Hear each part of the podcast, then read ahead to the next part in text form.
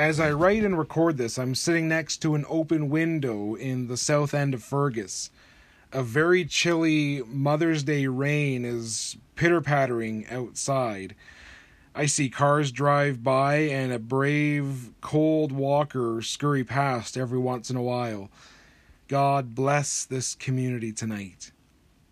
Earlier today, I jogged around our loop at Flannery Drive and wondered about the lives inside of each home. Perhaps you have wondered as well as you walked, ran, or drove past the many houses or apartments surrounding where you live. There are just shy of 30,000 people who call Centre Wellington home.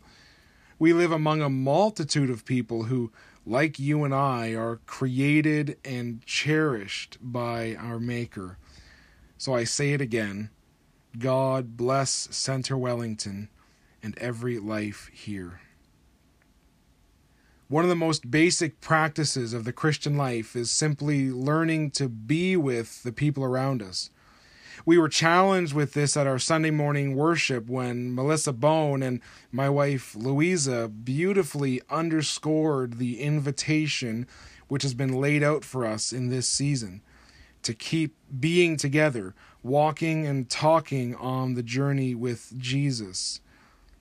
Even this simple act of walking and talking together leads us directly to the heart of the gospel John's gospel describes Jesus as God's son who, quote, became flesh and moved into the neighborhood. That's John 1 14 in the message translation. He walked, talked, ate, prayed, and had conversations with the people around him. Jesus was moving in. He was among people, sharing in the life of the neighborhood. As people began to know Jesus, he invited them to walk and talk with him. Jesus invited people to join in his neighborhood ministry and to become part of God's blessing in the world. The invitation to walk with Jesus continues to this day. One of the most well known passages in the New Testament tells us that God's love was so great that he gave his Son, Jesus, to bring new life and blessing into the world. That's John 3:16. Now we believe that that same loving God is giving us his sons and daughters today into our neighborhoods as well. So at Central, we are committing to walking and talking with Jesus in our neighborhoods. We want to learn the patterns and the habits of Jesus' life as we walk, talk, eat, pray, and bless our neighborhoods as He did. We want to put ourselves into the pace and the rhythm of Jesus' life, to slow down and take time for the lives around us. One of the best ways that we can begin doing this is through prayer walks. Now, you might wonder what exactly is a prayer walk? If so, you're not alone. Prayer walking has actually been a new and exciting journey in my own life over these past few months. Simply put, when we walk in our neighborhoods, we become connected with the patterns of life going on around us. When we walk prayerfully in our neighborhoods, we begin to listen closer to God's desires in our life and in the life of our community. Walking literally gets our feet on the ground. It helps gets us get us sensitized to what's going on around us. So the sounds, the sights and the smells which we come across, they don't distract us from praying, rather they help us to engage our whole body and mind in the art of praying we pay attention to the life around us and ask God to lead us in prayer. In this sense, prayer walking actually begins by listening, by learning and discovering. A prayer walk is not about you going door to door or street corner preaching.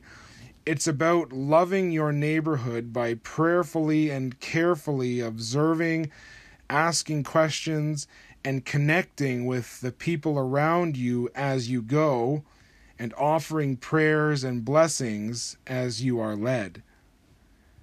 The good news is that we're never alone on this journey of discovery. Jesus made clear to us that he does as the Father guides him, and we believe now that God's presence is with us in the same way. God has given His Holy Spirit to live inside of us. His will and His desires are being written on our hearts. We can trust that as we walk and talk prayerfully with God and with each other, He will give us insights on how to pray. An author named Graham Kendrick said it best when he described prayer walks as praying on site with insight. So, this is our commitment at Central to walk on site in our neighborhoods while observing and asking God to give us insight as we go. In this, we are walking and talking with Jesus on the road to his blessings for our church and for our community. Beginning next Monday, May 20th, you'll receive an email like this, which will give you some basic guidance and tools for taking part in a prayer walk in your neighborhood, wherever and whatever that may look like. Each Friday, you will receive a short devotional which will challenge us to connect, grow, and serve as neighbors to those around us. Can you imagine hundreds of people at Central taking time each week to just walk in our communities, bringing God's love and blessing in the very same way that Jesus did 2,000 years ago when he, quote, moved into the neighborhood? He learned to walk and talk in the guidance of God's Spirit. So come and join us on that same journey today.